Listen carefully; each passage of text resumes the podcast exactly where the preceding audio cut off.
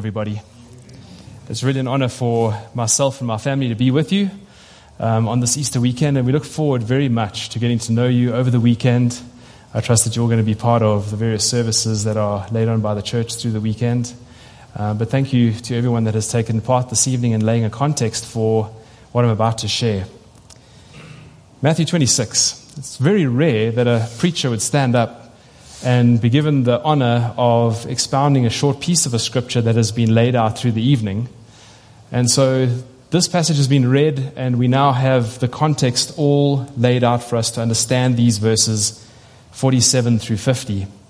So if you have your Bible open, just continue with me as I read and explain and expand on a text here that has been um, given to us already. Verse 47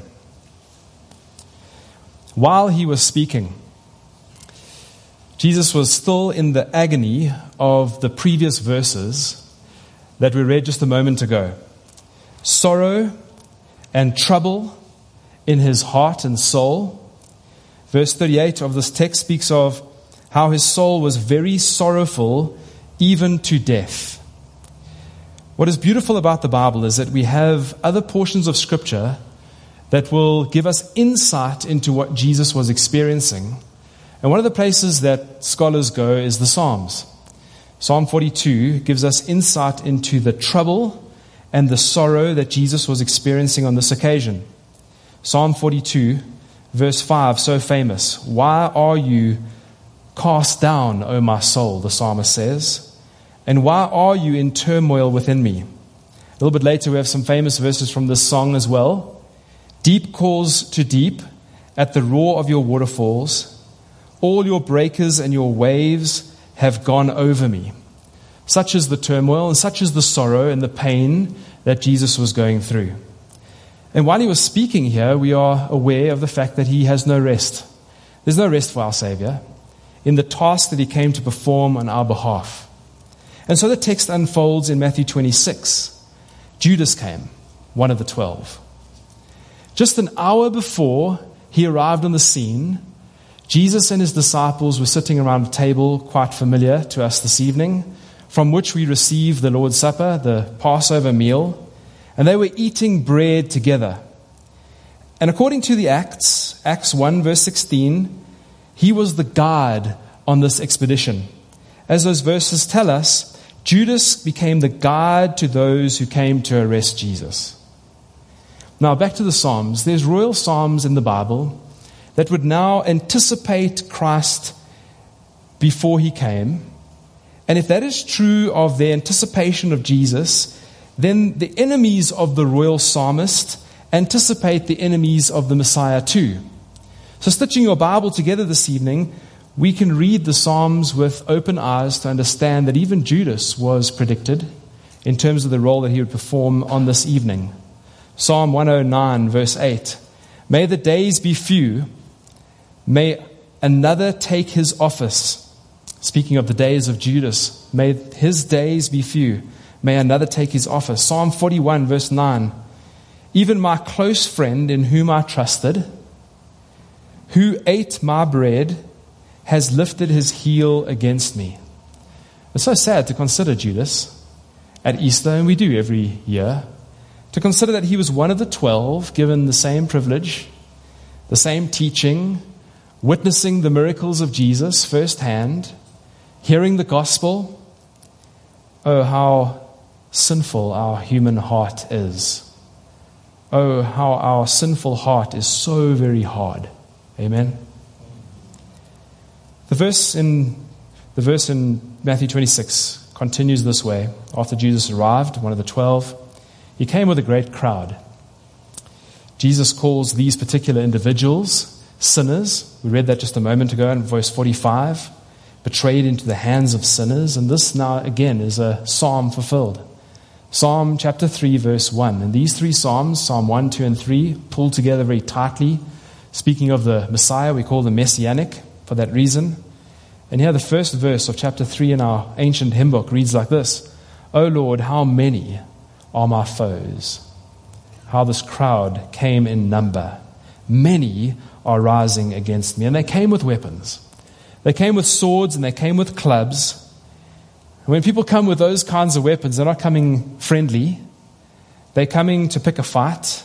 They're coming ready for war. And so this was a rabble. Many have called this group, this crowd, a mob. And they came with force. Now listen to these statements.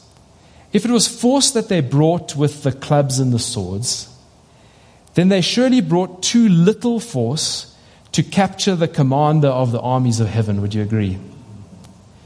But at the same time, they brought too much force to capture the yielded commander of the armies of heaven. So they came with their swords and their clubs, and they came from a particular place, from the chief priests and the elders of the people. Just reading line by line through the narrative given to us in Matthew 26. Oh, the chief priests and the elders of the people were the famous Sanhedrin. Roman law didn't care. Roman, Rome didn't care of what was going on. This was the religious government of the day. I would make application immediately to say active in church, for sure, very religious, yet referred to here as the enemies of God. John 18, verse 35 Pilate answered, Am I a Jew? Your own nation and the chief priests have delivered you over to me. What have you done? Verse 48 in Matthew 26 continues like this Now the betrayer had given them a sign, saying, The one I will kiss is the man, seize him. The title for today's little devotion Kiss. The one I will kiss is the man, seize him. You see, this action was premeditated. This action was arranged, and the kiss was to be given, we would think, on the cheek as a symbol of allegiance, as a gesture of friendship and again, the Psalms come to mind. Psalm chapter 2. Kiss the Son, lest he be angry, and you perish in the way, for his wrath is quickly kindled. Blessed are all who take refuge in him. Back to Matthew 26. And he came up to Jesus at once and said, Greetings, Rabbi. And he kissed him. See, there's no hesitation in his actions. There's a greeting of familiarity, teacher. Again, all this religious jargon, religious language. Outwardly, there's loyalty in the kiss, and friendship in the kiss, intimacy in the kiss. But that's all. Just outward gesture. In the last verse I'm going to read tonight, Jesus said to him, verse 50, Matthew 26, Friend, do what you came to do. Interesting in the original language, this word friend can be translated comrade or it can be translated companion. Do what you came to do. Do what's on your mind at present in the Greek language here. Do your duty. Do your errand. What Jesus is doing on this occasion is he's exposing Judas' presence and he shows that he doesn't believe what he's doing to be wholehearted. Bruce, a scholar, said this. He said, Jesus does not believe his paraded affection. His paraded affection. Kisses and greetings. Just the parade, just the facade, just outward. And what Jesus was doing in the language of this verse 50 is saying to Judas, explain yourself. Go ahead and do what you came to do. Something we're all going to have to do one day before the Lord. Explain yourself. If a friend, then why the swords, Judas? What have I done to harm you?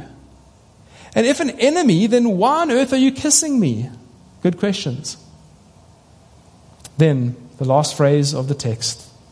We will continue after this, but for what I'm going to explain tonight, they came up, laid hands on Jesus, and they seized him. I'd like to make four little thoughts, or give you four little thoughts for this evening to just take with you as we prepare for tomorrow. And we obviously prepare tomorrow to lead into Sunday. The first one is notice the meekness of Jesus. Cling to the meekness of Jesus, verse 50. When provoked in a disgusting way, there's no bad mouthing, there's no chewing out, there's no retaliation. Think about this for a moment, because there were occasions when Jesus gave a bit of a tongue lashing. When Peter suggested that Jesus avoid the cross in the task that he came to perform of our redemption, when Jesus made those comments, what did Jesus say? He rebuked him, calling him Satan. But on this occasion, when Judas, when Judas acted to further Jesus' suffering, notice how he calls him friend. Such is the meekness of Jesus to absorb wrongdoing in order to accomplish his purpose. And may I just add, that purpose is something we all benefit from, both now and in, in eternity as well. The meekness of Jesus. May that sink into our hearts this evening as our appreciation and our value of Christ grows this Easter. Number two, the outward versus inward affection that we see in this narrative. Outward versus inward affection. Outward kisses and outward greetings of honor, while in the heart there is inward betrayal going on. All that Judas was doing was undermining the interests of the kingdom. This was, like Bruce said, a paraded affection. We've all met this evening around the Lord's Supper and we've examined ourselves, I'm hoping, as the scriptures have called of us, to examine our hearts before we take of the table. We must, church family, we must repent of any fake outward displays of affection to our Lord. And Easter is a good time for that, where we bring our outward displays of affection to the Lord. It's something we do every year. It becomes very familiar. We must repent of those fake things. The Lord is the one who knows our heart. If your affections are not sincere for Jesus this year, stop with the friendly gestures. Stop with the friendly greeting and all the kisses of Jesus. For the Lord is after your heart, inward affection for Him. A third little thought that I have for tonight.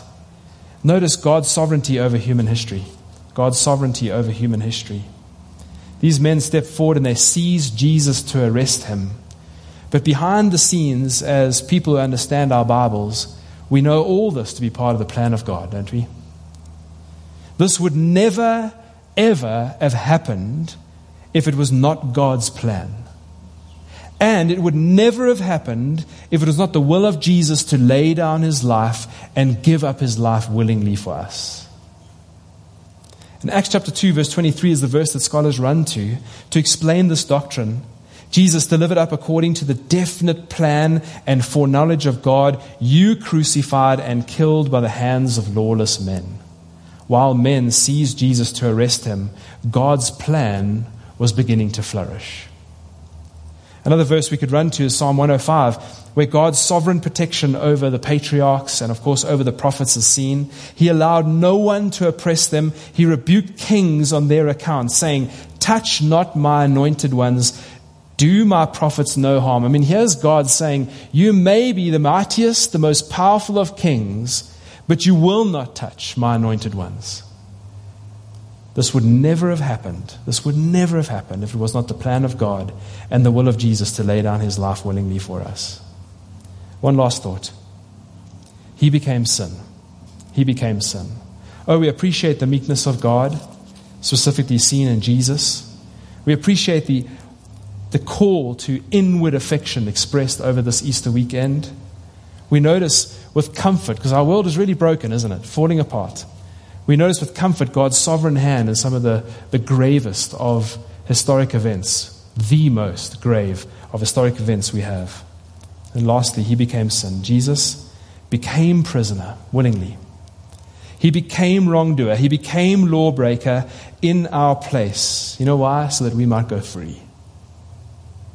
Christ became sin for us. Our worship continues this evening as we sing.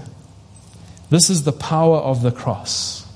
As we sing this particular idea, Christ became sin for us. He took the blame, He bore the wrath. We stand forgiven at the cross. Shall we stand as we continue to worship? Christ became sin for us.